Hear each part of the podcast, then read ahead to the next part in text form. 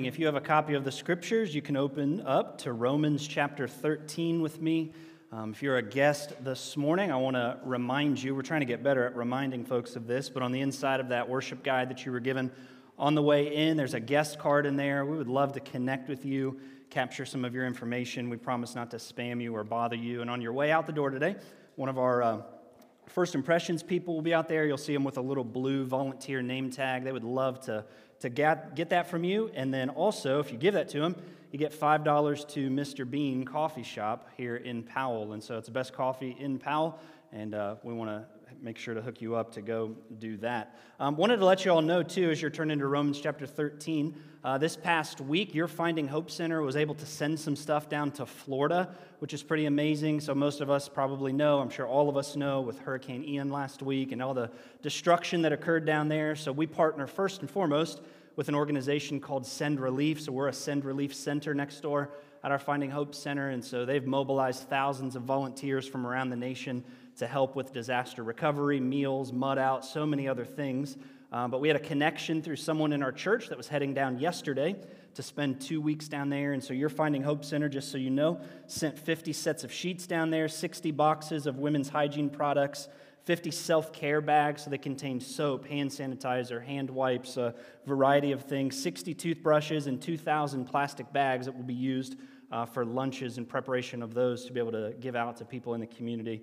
Um, so it's pretty awesome, you know. So you not only have an organization representing you, but our Finding Hope Center was able to do that as well. And so that's pretty special. And then what also is cool, I, I love to celebrate, if you haven't all figured this out yet, celebrate God's activity in our church so that we realize in, when we're sitting in here that there's much more occurring beyond this room, that we have a piece of the pie in that. So, next door, right now, as we're sitting in this room, our GLOW group, so that's our fourth through seventh grade students, they're actually serving over at the Finding Hope Center right now. So we have appointments today starting at 11:30. I think three families that are coming through to pick out furniture. And so Glow is getting that whole facility prepped and ready and cleaned for them today.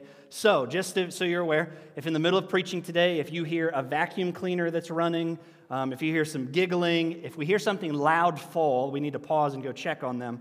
But we have a bunch of fourth through seventh graders with a couple of our adult volunteers that are preparing that facility to receive families around lunchtime today so that we get to serve them well. And so I think that's pretty exciting. I think that's pretty cool. If you don't, something's wrong with you. All right, Romans chapter 13. If you have a copy of the scriptures, if you want to go there, Romans 13. I'm going to be, um, what's the word? fully transparent with you this morning. Um, preparing for this message has been one of the most challenging endeavors of my ministry. Um, I feel like, in a, a small way, I've experienced a level of spiritual warfare this week that I haven't in a quite a long season. Um, life's still good, but things were challenging. Um, I try as a pastor to not shy from difficult subjects in the scriptures, okay? And so let me say that up front. Let me also be clear I, I, try as a pastor to the best of my ability to be humble in my presentation, um, to allow the Lord to speak from the scriptures through me as the, the shepherd of this congregation. And so uh, the word for me this morning is not nervous. I don't get nervous when I preach much anymore, but there's a nerve associated with the reality that I am standing before the God of the universe presenting his scriptures today. And um, this can be a divisive, challenging subject. And so let me ask you, um, as the pastor of this church, to approach this today in a posture of utmost humility, a posture of utmost grace, and let's see what the scripture says together. Can we do that? Let's stand together in the honor of reading God's word. We're just going to read one verse and we're going to look at several, but the Word of God says this in Romans 13 through the Apostle Paul. He says, Let everyone submit to the governing authorities, since there's no authority except from God, and the authorities that exist are instituted by God. Let's pray together. God, we love you. And Jesus, we thank you for your word. God, we, we don't want to shy away from the tough things of life, the tough things of the Christian walk. And so, God, we ask, as your word says in 1 Corinthians 2, that the, the power of God is found in the Spirit of God. And so we ask that the Spirit of God would be among us today. God, that the Spirit would move in our hearts. That God, that we would be willing as followers of Jesus to allow the Spirit to break down any barriers to our minds today, to our hearts. God, that we would allow the Scriptures to set the pace, that we would allow the Scriptures to teach us this morning. God, everything we say today, we don't want it to be anybody's opinion. God, we don't want it to be grounded in what we think or what we think should happen or how we think people should act. Lord, we come to you with a very humble heart, simply asking the question what do the scriptures say? God, because it's from the scriptures where we find our authority. In this church, we hold the word of God in high esteem. And God, it's from the scriptures that we want to be guided and led and molded and transformed into the likeness of Jesus Christ. So, God, would you give us all, anyone within the sound of my voice, a heart of humility today? And may the Spirit of God be in our midst. It's in your name we pray. Amen. You may be seated.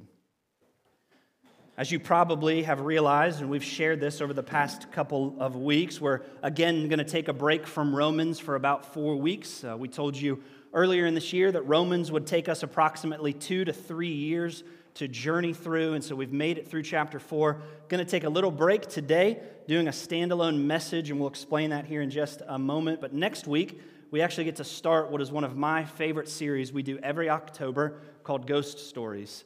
Um, it's a series we, we, we really try to the best of our ability without sacrificing what the scripture says to capitalize on times and seasons in our culture where our minds are already thinking about certain things because of what we're surrounded by.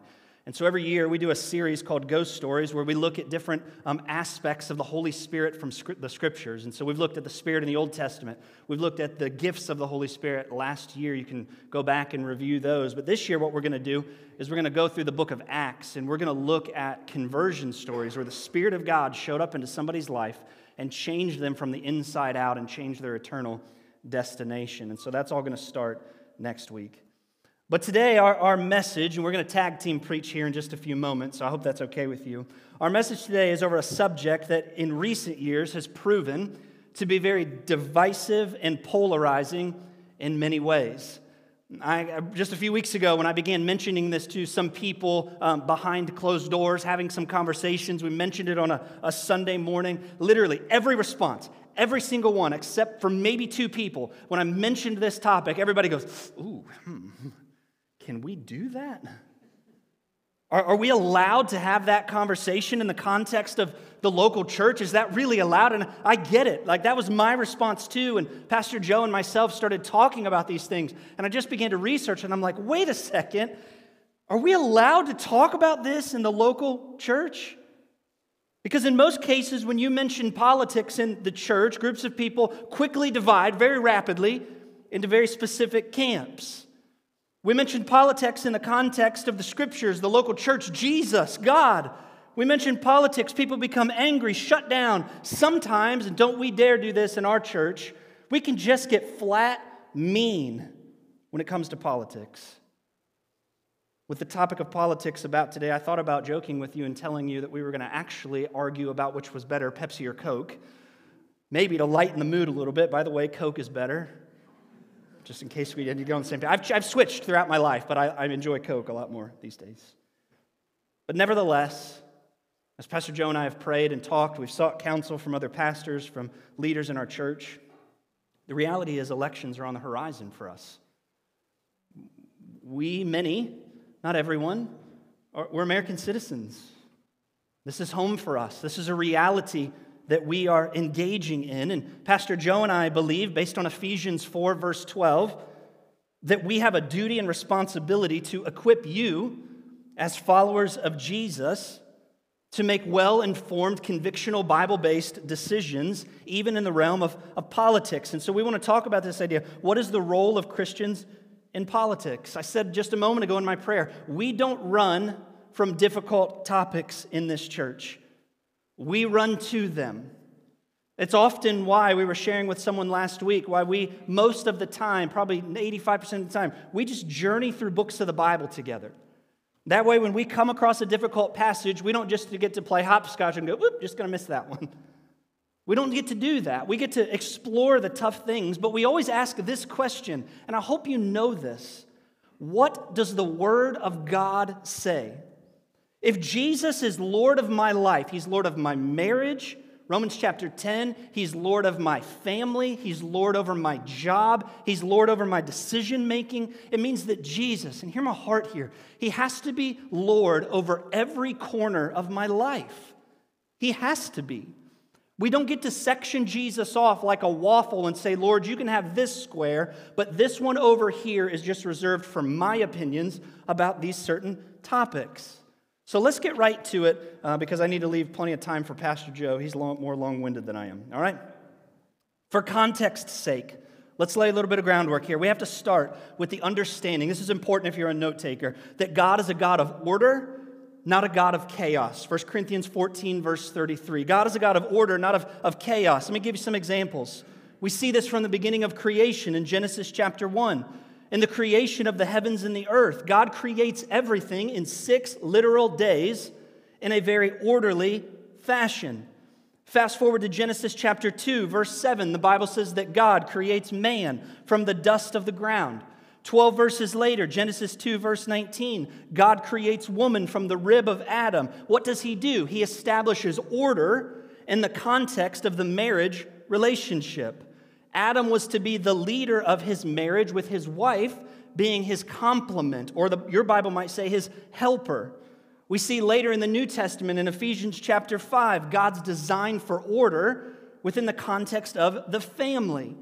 God designed the family to function this way that the husband is the leader of his home. The wife then comes underneath his leadership. Fast forward to Ephesians chapter 6, and we see that children are to be obedient to their parents. God establishes order within the family, He's a God of order. God established order in the local church. We could read in Ephesians chapter 4, verses 11 and 12, the various giftings that we all possess as Living Hope Columbus. And what is that for? It's for the building up of the body of Christ. We function together in an orderly fashion to further the mission of Jesus Christ.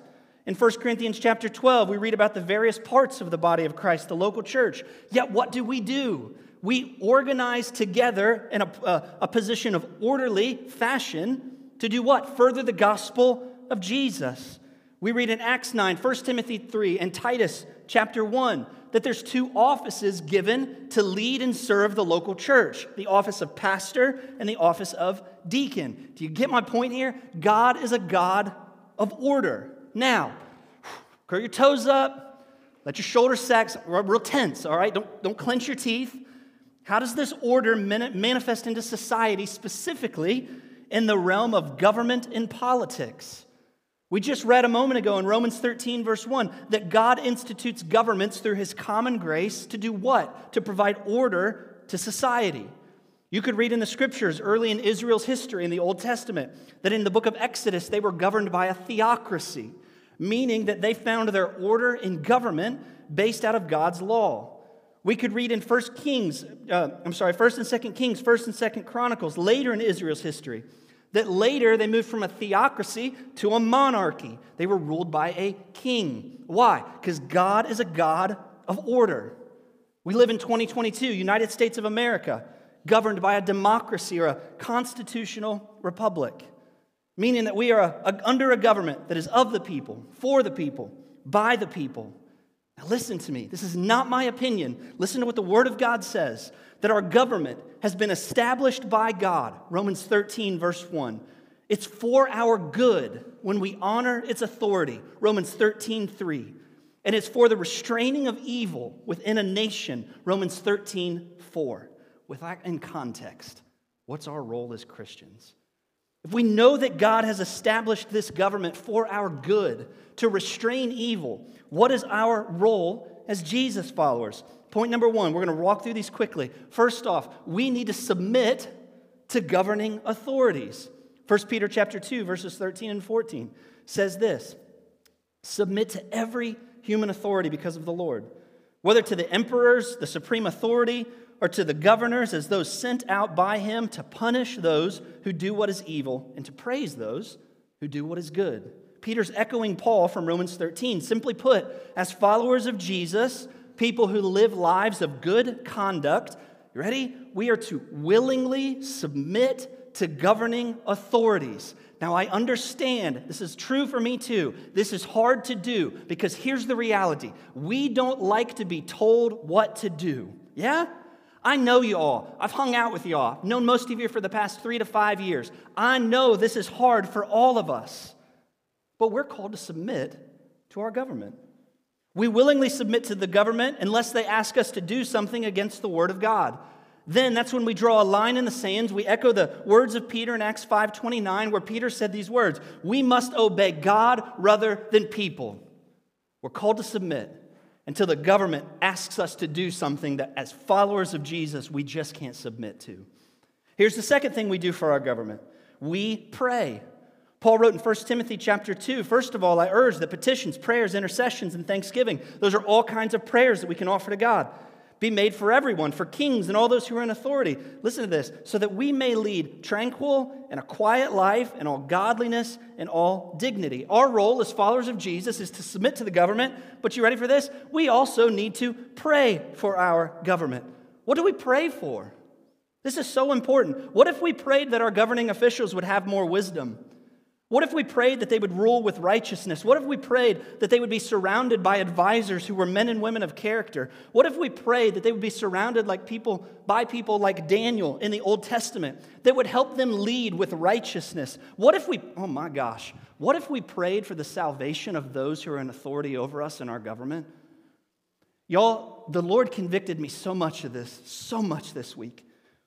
I underestimate the power of the gospel to change somebody's heart. I don't pray for my leaders enough. I don't pray that if they don't know Jesus as their personal Lord and Savior, or if they've never submitted to the Lordship of Him over their life, I don't, I, don't, I don't believe sometimes in the power of the gospel. Can we imagine what would happen if in our nation, if a move of the Spirit of God began to sweep over local governments and state governments and national governments, and people started giving their lives to Jesus Christ? All this stuff that we bicker and argue about, elephants and donkeys, would probably evaporate pretty fast because the gospel can change people's lives. What would our government look like if followers of Jesus prayed for our government just a fraction as much as we complained about them? That's convicting, isn't it? So we submit, we pray, this is important too. We influence. We influence the government. We're charged by Scripture to do that very thing. One of the unique things about our nation is that we're governed by a democracy. It's amazing that our participation is invited and that we get to involve, be involved in the process. But here's what's so important this is straight from the scriptures Philippians 3, verse 20 that if you are a citizen of America and you're a follower of Jesus, that you carry a dual citizenship if you live here. Philippians 3:20 says our citizenship is in heaven and we eagerly wait for a savior from there, the Lord Jesus Christ. Meaning primarily that if you're a follower of Jesus today, your primary citizenship is in heaven. I love that because it means Jesus has to be the ultimate authority over your life. Second to that, you're a citizen of America. That's your secondary citizenship.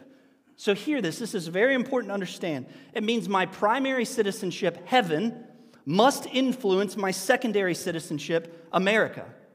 My homeland has to in influence my temporary home. So, how do we influence if we're Jesus followers in America, 21st century, dual citizenship, invited into the process? One of my favorite verses, Matthew chapter 5, 13 and 14. Jesus tells his followers, You're salt of the earth. But if salt loses its taste, how can it be made salty? It's no good for anything but to be thrown out, trampled under people's feet. Verse 14, you're light of the world, a city situated on a hill that can't be hidden. There's a word picture there at play that Jesus is using to this crowd of people listening to him. First, salt in that time period was a preservation agent. They didn't have refrigeration like we do, so they would often salt things that would decay. It preserved them longer. Light, what's the purpose of light? It exposes and drives out darkness. So, as Jesus followers, we're called to be salt and light in society, even in our politics meaning that we influence culture and society with the values that reflect our homeland. We influence culture and society with the values that ex- reflect our homeland. How? Some of you aren't going to expect this. You're going to say, you need to vote this way. No. The scripture says that the first thing that I'm to do primarily is to live and preach the gospel. I take the message of my king into a different kingdom and say, Come and be part of this one. That's my primary calling. Matthew 28 18 through 20 is the gospel. Because we believe at this church that Jesus is ultimately the hope of the world. I'm going to amen myself and throw a shoe. Jesus is the hope of the world. Do you know our hope is not found in politicians? Our hope's not in government. We don't put our hope in those things. We only hope in Jesus and Jesus alone. But second to that, some of y'all thought that's where we we're going to stop. Second to that, the scripture is clear that we need to seek as Jesus followers to infuse kingdom values into our culture and society. Why? Because we're salt and light. How do we do that? What if we had more Christians that were willing to run for political office? What if we had more Christians that were willing to get involved in the PTA and get involved in the school systems? What if we had more Christians that were willing to give up Monday nights once a month to go to city council meetings? What if we had more Christians that were willing to volunteer in nonprofits? You want to talk about being salt and light? There's a very practical way that we can do it. But one of those that's coming up for us in 30 days is what? We get to vote. Can we talk about this in church? I don't know, but we're gonna to, we're going to. We've been invited, think about this, by our government to participate in the governing process. Now, let me make this very clear. We've had this conversation a couple times this past couple weeks. At this church, I won't speak for other ones. At this church, we will never, ever, ever propagate certain people or certain candidates. Ever. I'm going to tell you why. Because they're flawed. And I'm not going to hitch my wagon, and I'm not going to hitch the wagon of this church to a flawed human being as the solution to any issues and problems that we may have as a nation. We hitch our wagon to one name, the name of Jesus. Clear on that? But here's what we will do we will, from the Word of God, encourage biblical values. I hope that you've seen over the last five years at this church that we will preach what the Word of God says and very biblical values. And we believe that we will then help you and equip you based on Ephesians chapter 5 to um, make good, informed, convictional decisions as a follower of Jesus from the Word of God. Let me explain a few of those to you. We champion biblical values, things like the sanctity of life. We believe in protecting the lives of preborn children, not because that's my opinion, but because the scripture says to in Job 31:15 and Proverbs 6 verse 17. We champion things like the traditional family as outlined in Ephesians chapter 5 and chapter 6. We, we champion things like caring for the less fortunate Goodness gracious, we have a ministry center that does that whole thing. Why do we do that? Because the scripture says to in Proverbs 19 17 and Galatians 2, verse 10. We, we champion things like welcoming and caring for those from other nations. Currently, as a church, we worship together every Sunday from six nations in two languages. Why do we do that? Because Jesus said to in Matthew 25 35, Paul reminded us to in Romans 12, verse 13. We champion biblical marriage because the Word of God talks about in Genesis 2, verse 24. We champion within that covenant monogamous sexual relationship. Why? It's not because it's my opinion. It's because the Bible says to in Genesis 1 28 and Proverbs 5 18. We champion things like protecting the vulnerable in our society, friends, currently like our children, from evil ideologies that are trying to come after them. Why do we do that? Because the Word of God says to in Proverbs 24 11 and Psalm 82 13. The Scripture compels us to be salt and light, to preserve the very things that are decaying and expose the darkness that's trying to creep into every corner of our society. And we will always champion the values that are outlined in this book. When we lift high the Word of God, and then what do we do? We encourage you, as followers of Jesus, to make convictional decisions based on what the Word of God says. We submit, we pray, and we influence. As Pastor Joe comes, he's going to deal now with the tough tension before I close this out. If we do those things, we submit, we pray, we influence the government. We live in this weird conundrum, Joe, if you want to make your way up here. That we believe God is sovereign over everything, meaning he's in total and complete control. But what if things don't turn out the way I think they should? What if things don't turn out maybe the way you think they should? What if things, although we do those things, we submit, we pray, we influence the government, what if we still look around sometimes at things going on around us and we have to ask the question, God, what are you doing? And why are you allowing these things? Joe's going to answer that question for us. We don't typically both preach, but this is kind of cool. Um, Aaron did take a lot of time, and I'm going to take about five minutes and fix everything he said wrong. But. No, but as he said, as we, as we think about these things, there's a, there's a temptation for us to think that if we do what we're supposed to do, then it'll work out the way we think it should work out. And there's even more of a temptation to think that it must work out the way God wants it to work out. Yet if you read stories like Job, if you see all these different things in the Bible, that's not always the case. And so, what I want to do today, I want us to look at does God judge nations? Does he bless nations? And if he does, how do we respond to those things? Because I think as we look around, we can't say that the way we're headed is the way God wants us to be headed.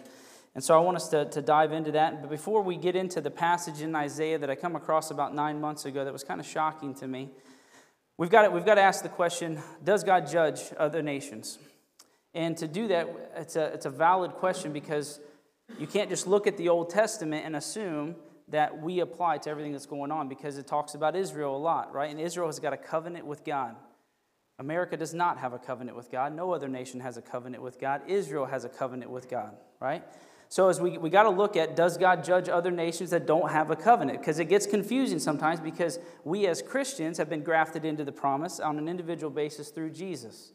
But as a nation, we can't just jump to what we see in the Old Testament about Israel and assume that's for us as well. So what do we know about Scripture? How does God, you know, do those things? Um, and again, just for the sake, in case someone's confused, because I think when we talk about Israel, we do separate ourselves a lot sometimes. Let's not forget who we are in Christ. In John 1 12, it says, But to all who did receive him, who believed in his name, he gave the right to become children of God. Right? So we are grafted in as Christians. So we, I don't want to confuse anyone there. But When we're talking about the nation, we've got to look at Israel and everyone else differently because only Israel has a covenant. So what do we know if we're looking at God's judgment? Here's what we do know based on the last few weeks in Romans. We all deserve judgment, right? Romans 3:10 says, "None is righteous, no, not one." No one understands, no one seeks for God. All have turned aside together. They have become worthless. No one does good, no, not even one. And in 323, it says, For all have sinned and fall short of the glory of God. We all deserve judgment. That's the reality. Yet God blesses nations by withholding that judgment. And it's a fascinating concept. It's called common grace. And grace, again, is getting something you don't deserve, right? And we see this all throughout Scripture. Jesus says that God makes the sun to rise on the evil and the good, He sends rain on the just and the unjust in Matthew. Psalm 145 9, the Lord is good to all, and His mercy is over all that He's made. Luke 6:35 says for he is kind to the ungrateful and the evil. That's an interesting verse, but you and I should understand it very well because Jesus came to die when we were his enemy. We've experienced the kindness of God even though we deserved his judgment. You go on and you see God blessing nations because of a single person. You look at Joseph, right? The one that his brothers betrayed. He goes in and yet God raises him up to second in command. And in Genesis 39 5, it says, Blessed is the Egyptian house for Joseph's sake. And we, go, we know that Joseph goes on and he saves the nation of Israel, plus the surrounding ones, because of the insight that God gave him and because he was an upright man. In Genesis 15 16, it's fascinating the patience that God has towards us. He tells Abraham, And they shall come back here in the fourth generation, for the iniquity of the Amorites is not yet complete. Think about that. For 400 years, God is going to withhold judgment until their sin has been complete. Now, I just imagine the blessing that those 400 years the people living had. Yet we should never take God's patience as just a, a, way for us to do what we want or to think that judgment isn't coming. In 2 Peter, we're told about that, that he's not slow as some count slow, right? But he's patient towards us, not willing that any should perish, but all will come to eternal life. But then he goes on to say that his judgment will come like a thief in the night. Romans 2 4 tells us, Or do you presume on the riches of his kindness and forbearance and patience, not knowing that God's kindness is meant to lead you to repentance? So God blesses nations by withholding his judgment. But too often, then the nation takes that as a license to sin instead of realizing that he's doing that to cause you to repent. We deserve judgment, yet God sometimes blesses us by withholding that judgment. So, going back to the question, does God judge other nations aside from Israel? Well, again, if we go to Scripture, and for the sake of time, I'm going to mention where these are. You can look them up later. But we see that God destroys Sodom in Genesis 18 and 19. God destroys Edom in Jeremiah 49. He destroys Babylon in Jeremiah 50. And he destroys Assyria in Zephaniah 4. All of those do not have a covenant with God, yet all of those God judges, not just punishes them, but wipes them off the face of the earth because of their sin. One of the ways that he does that, we've already seen in Romans chapter 1 when we were going through it a few months ago, that he just gives them up to their own sin, right? He lets sin go. It's what you want, go ahead and do it, and it destroys them. And it ends up in Romans 1:28, where they have a mind that is unable to work. It's a non-functioning mind, a debased mind, not able to think rationally. That's one way he judges. The other way he judges is through the leadership, as Pastor Aaron already talked about, that he sovereignly puts into place. God can bless or judge a nation based on the leadership and how it actually has control over what's going on. So this leads me to the passage in Isaiah chapter 3 that I want to look at. Again, I think you're going to find it interesting, as I did about eight months ago. Though we're different than Israel, God's still the same God. And I want us to look at how he specifically judges them for their sin. And I think we can gain some insight. I'm not going to have you stand as Pastor Aaron already did. This also won't be on the screen just for the sake of slides, but we're going to go through these verses. So I'm going to read it Isaiah chapter 3, 1 through 10. I encourage you to read along with me. Verse 1 says, For behold, the Lord God of hosts is taking away from Jerusalem and Judah support and supply, all support of bread and all support of water. The mighty men and the soldier, the judge and the prophet, the diviner, the elder, the captain of fifty and the man of rank, the counselor and the skillful magician and the expert in charms.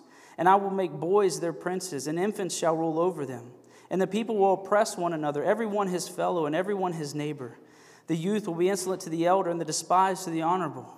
For a man will take hold of his brother and his house of his father, saying, You have a cloak, you shall be our leader, and this heap of ruin shall be under your rule. And in that day he will speak out, saying, I will not be a healer. In my house there's neither bread nor cloak. You shall not make me a leader of the people. For Jerusalem has stumbled Judah has fallen, because their speech and their deeds are against the Lord, defying his glorious presence. For the look on their faces bear witness against them. They proclaim their sin like Sodom, and they do not hide it. Woe to them, for they have brought evil on themselves. As we look at this passage, I want us to look at how God judges a nation. In verse 1, we see something specific. He says, For behold, the Lord God of hosts is taking away. God is removing what He's already placed and that was blessing the nation at that point. And when God removes what He's given, He leaves you with what you deserve. And that doesn't work out very well. So, what specifically does He take away? It says that He takes away support of uh, bread and water. And this is interesting because we know at this time they had an abundance. In Isaiah 2 7, it says, Their land is filled with silver and gold, and there is no end to their treasures. So here they are living in an abundance of every resource abundance of food, abundance of water, abundance of treasure and finances, yet they use it to worship themselves instead of God. So God takes it away. Can you imagine having everything to the point that you get take it for granted and then it gets all stripped away? I don't think it's that hard for us to imagine. He also takes away the men that God currently had blessed them with in verse uh, 3 or verse 2. It says, The mighty men and the soldier, the judge and the prophet, the diviner and the elder, the captain of 50 and the man of rank, the counselor, the skillful magician and the expert in charms. Everyone they had counted on to lead well, God takes away. And notice who he replaces them with in verse 4 And I will make boys their princes, and infants shall rule over them. In the Hebrew, though it does show an age, it's, it's based on the character. So it's based on the, the immaturity of the character, and it's described as someone who's given to sudden or un, unaccountable changes in mood or behavior. Someone who lacks control or restraint, a reckless sense of freedom, someone who can be cruel and violent deliberately and unprovoked. In other words, a far cry from the mighty men that were blessing the nation. And as a result, it says people will oppress each other. The youth will disrespect the elders, and the despised will disrespect the honorable. Everything gets flipped on its head. He goes on to say they're not even going to be able to find a leader at that point. And they're going to point at anyone who even has a coat and says, You be the leader. And of course, he's like, I can't even take care of my own family. I'm not doing this. God blesses a nation through leadership, but he can also judge them. And now I want to look at why he judges them. Now, this should be obvious, but I've been learning here recently. God doesn't waste his words. And yet, all throughout his word, he reminds us of the obvious. So it must not be that obvious. In verse 8, it was told that for Jerusalem has stumbled, Judah has fallen, because their speech and their deeds are against the Lord, defying his glorious presence. For the look on their face bears witness against them. They proclaim their sin like Sodom. They do not hide it. Woe to them, for they have brought evil on themselves. So again, God judges a nation because of their sin. That's obvious. And He lays out what they did. But I want us to notice something. There's a sin that leads to these things. And it's mentioned right in the last verse of chapter 2, and we've seen it in Romans, and we'll go there in a second. In chapter 2, verse 22, Isaiah says, the God speaking through Isaiah says, Stop regarding man in whose nostrils is breath, for of what account is he? Your, your Bible might say, Stop trusting the mere humans, cease trusting in them, sever yourselves. This is a problem that Israel's had all throughout their history. In fact, their first government was a result of this. In 1 Samuel chapter 8, the people tell Samuel, Now appoint for us a king to judge us in verse 5. Verse 7, you're going to see God giving them what they want. And the Lord said to Samuel, Obey the voice of the people and all that they say to you. For they have not rejected you, but they have rejected me from being king over them. He goes on and tells Samuel, But I want you to warn the people. I want you to warn them of what they're going to get with this king. And I want you to contrast this. I'm going to paraphrase it for you. It starts in verse 11, goes down to 18. But contrast it with the God who gives to the king that they want that's going to take. It says, Your sons and daughters to serve him your land to give to his servants, your taxes to pay for his office, officers. He's going to take your servants and the best of your youth to work for him, and you're going to be his slaves. Yet notice how they respond in verse 19. But the people refused to obey the voice of Samuel. And they said, No, but there shall be a king over us. Now notice this, that way we may also be like all the nations. They wanted to have a, a human king, they wanted to have someone rule over them, yet God was their king. So God says, okay, Samuel, obey their voice. Give them exactly what they want. And in steps King Saul. They rebel against God. They want this, so God gives it to them. And look what happens with King Saul. Now, great, thankfully, as they repent, as we see all throughout Scripture, when they repent and cry out to God, He restores that. He restores the kingdom with King David. But the reality was, is God was their king. They wanted someone to judge them and to, to go into battle with them. That's exactly what God had already done. And as we saw in verse 7, they were rejecting God and they wanted a man instead. When we reject God and don't acknowledge Him, that should sound familiar. If we go back to Romans 1:21, we saw the sin, but we saw what led up to the sin. In verse 21 it says, "For although they knew God, they did not honor him as God or give thanks to him." But they became futile in their thinking. Their foolish hearts were dark, and claiming to be wise, they became fools. This is where it all starts. You deny the Lord, you deny his way, you go after your own, and this is what you end up with. Verse 9 says in Isaiah, they proclaim their sin like Sodom, Sodom. They do not hide it. Now we know the story of Sodom and Gomorrah with the two angels and the men wanting to have relations with them. But we also know that their sin had reached heaven, and God calls down fire and sulfur from heaven to destroy them and the surrounding cities, and only Lot and his two daughters survived. But he didn't just destroy it, no one could step foot in it again, completely wiped it off the face of the earth. Earlier, I mentioned the other nations that God destroyed. It's interesting. In all those nations, there's a similar statement that's made. With Edom, it says they were destroyed just like Sodom and Gomorrah. Babylon, just, just like Sodom and Gomorrah. Moab like Sodom, Amorites like Gomorrah.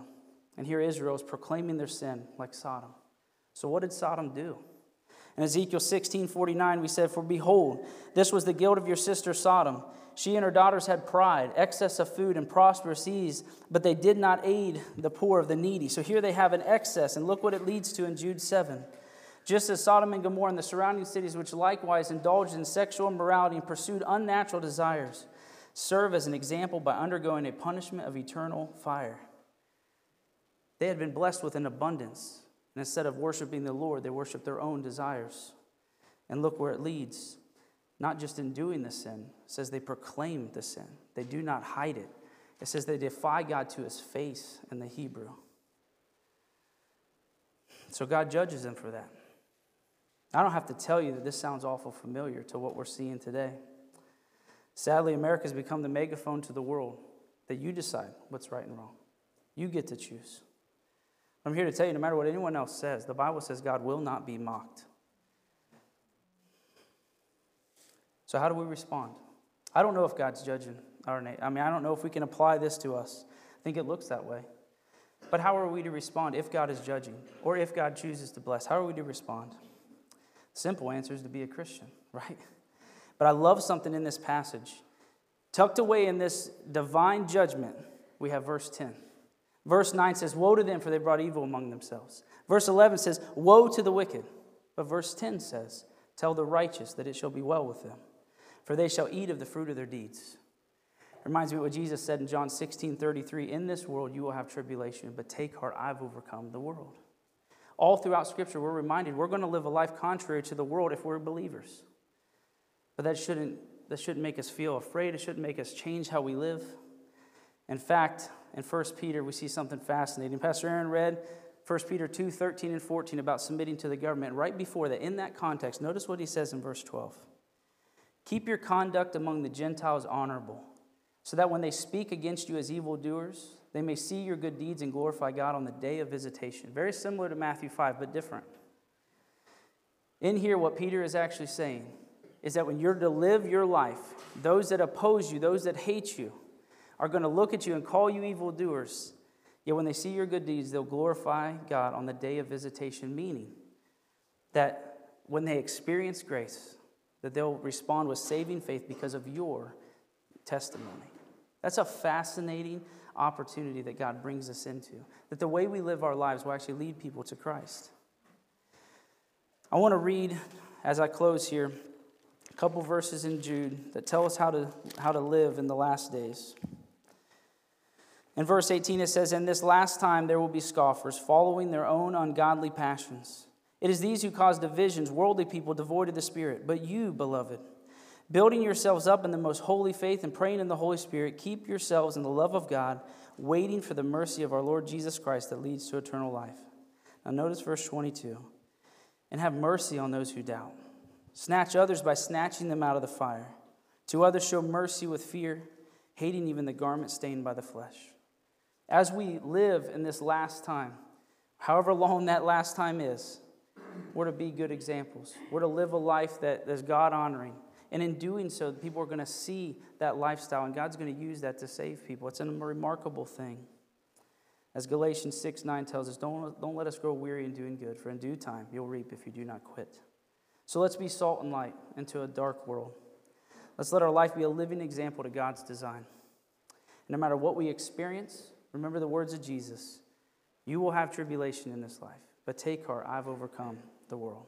Based on what we've read, based on what we've heard today, here's my challenge for us as a church. And we're going to just close in prayer. I texted our leader of a praise team. We're going to close with this. Um, encourage you obey the scriptures, live with convictions. I think it's pretty simple.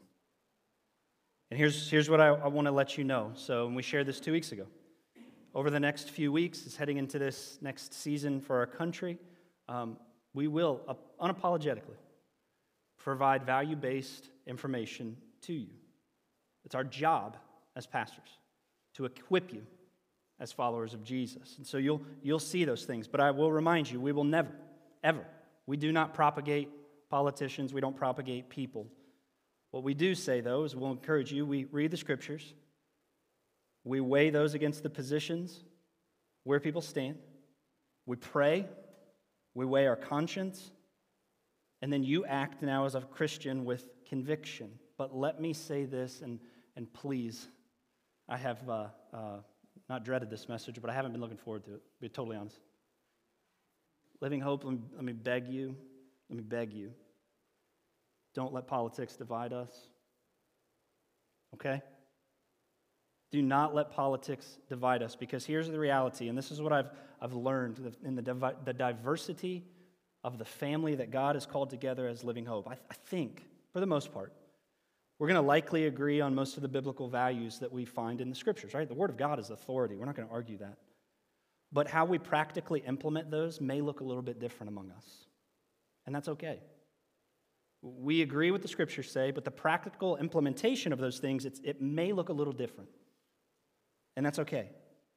So we choose as Christians to walk with humility, we choose to walk with grace, we choose to walk with honor, respect, love, and kindness moving forward. And let me say this, and I want to read this to you specifically. We don't and we won't at this church fight like the world fights. We don't get that luxury. We don't do that. In this family, we choose unity because the gospel is our anchor and Jesus is our hope. Sometimes that means we need to have conversations like they did in the book of Acts where the door is closed and we don't agree, and that's okay. And we need to dialogue and converse about our differences. And sometimes maybe we just need to walk away and say, you know what? We believe what the scripture says, but how we uh, practically implement this, we're just not going to agree on that. But that's okay because Jesus is our hope. And He's the hope of the world. And that's the thing we do agree on, and that's the thing we will propagate as a church. And let me remind us of this as we close.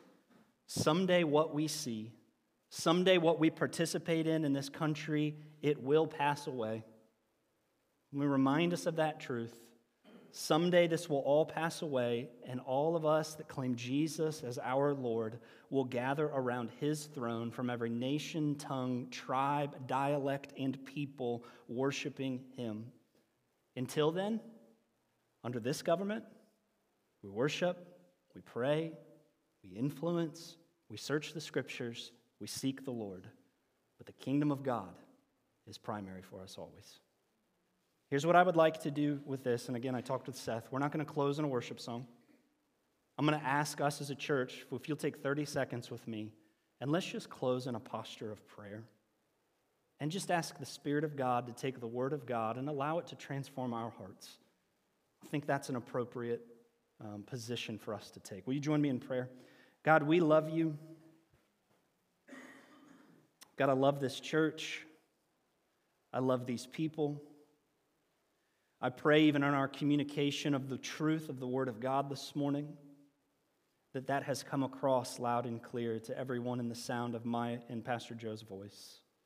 We love these people. God, we don't want to shy away from the hard things that are in the Word of God, and we unapologetically teach what the Bible says.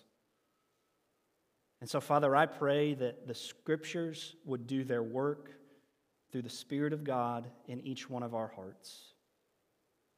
That God, as you've called us to be salt and light, as we see in Matthew 5, that we would function from a position of conviction as we have the opportunity to vote in a month, as we have the opportunity to live as salt and life and uh, salt and light in our workplaces, our marriages, our school systems, so many places that we get to take Jesus. God, may we do that as a convictional people grounded in the Word of God. God, thank you for the story that you've written in this church. Thank you that you've gathered a people that want to answer the question what does the Word of God say?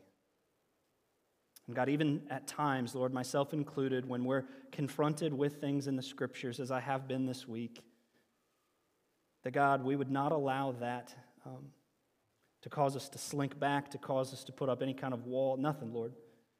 But may we humbly say, God, I, I willingly submit to you because you're Lord. So, God, would you foster an atmosphere of humility among each one of us? May we be willing to learn, to grow, and to love together, willing to hear different sides of the same argument, God, because you've called us together, united around the gospel, despite our differences. And may we always be a Jesus people. It's in your name we pray these things, Father. Amen.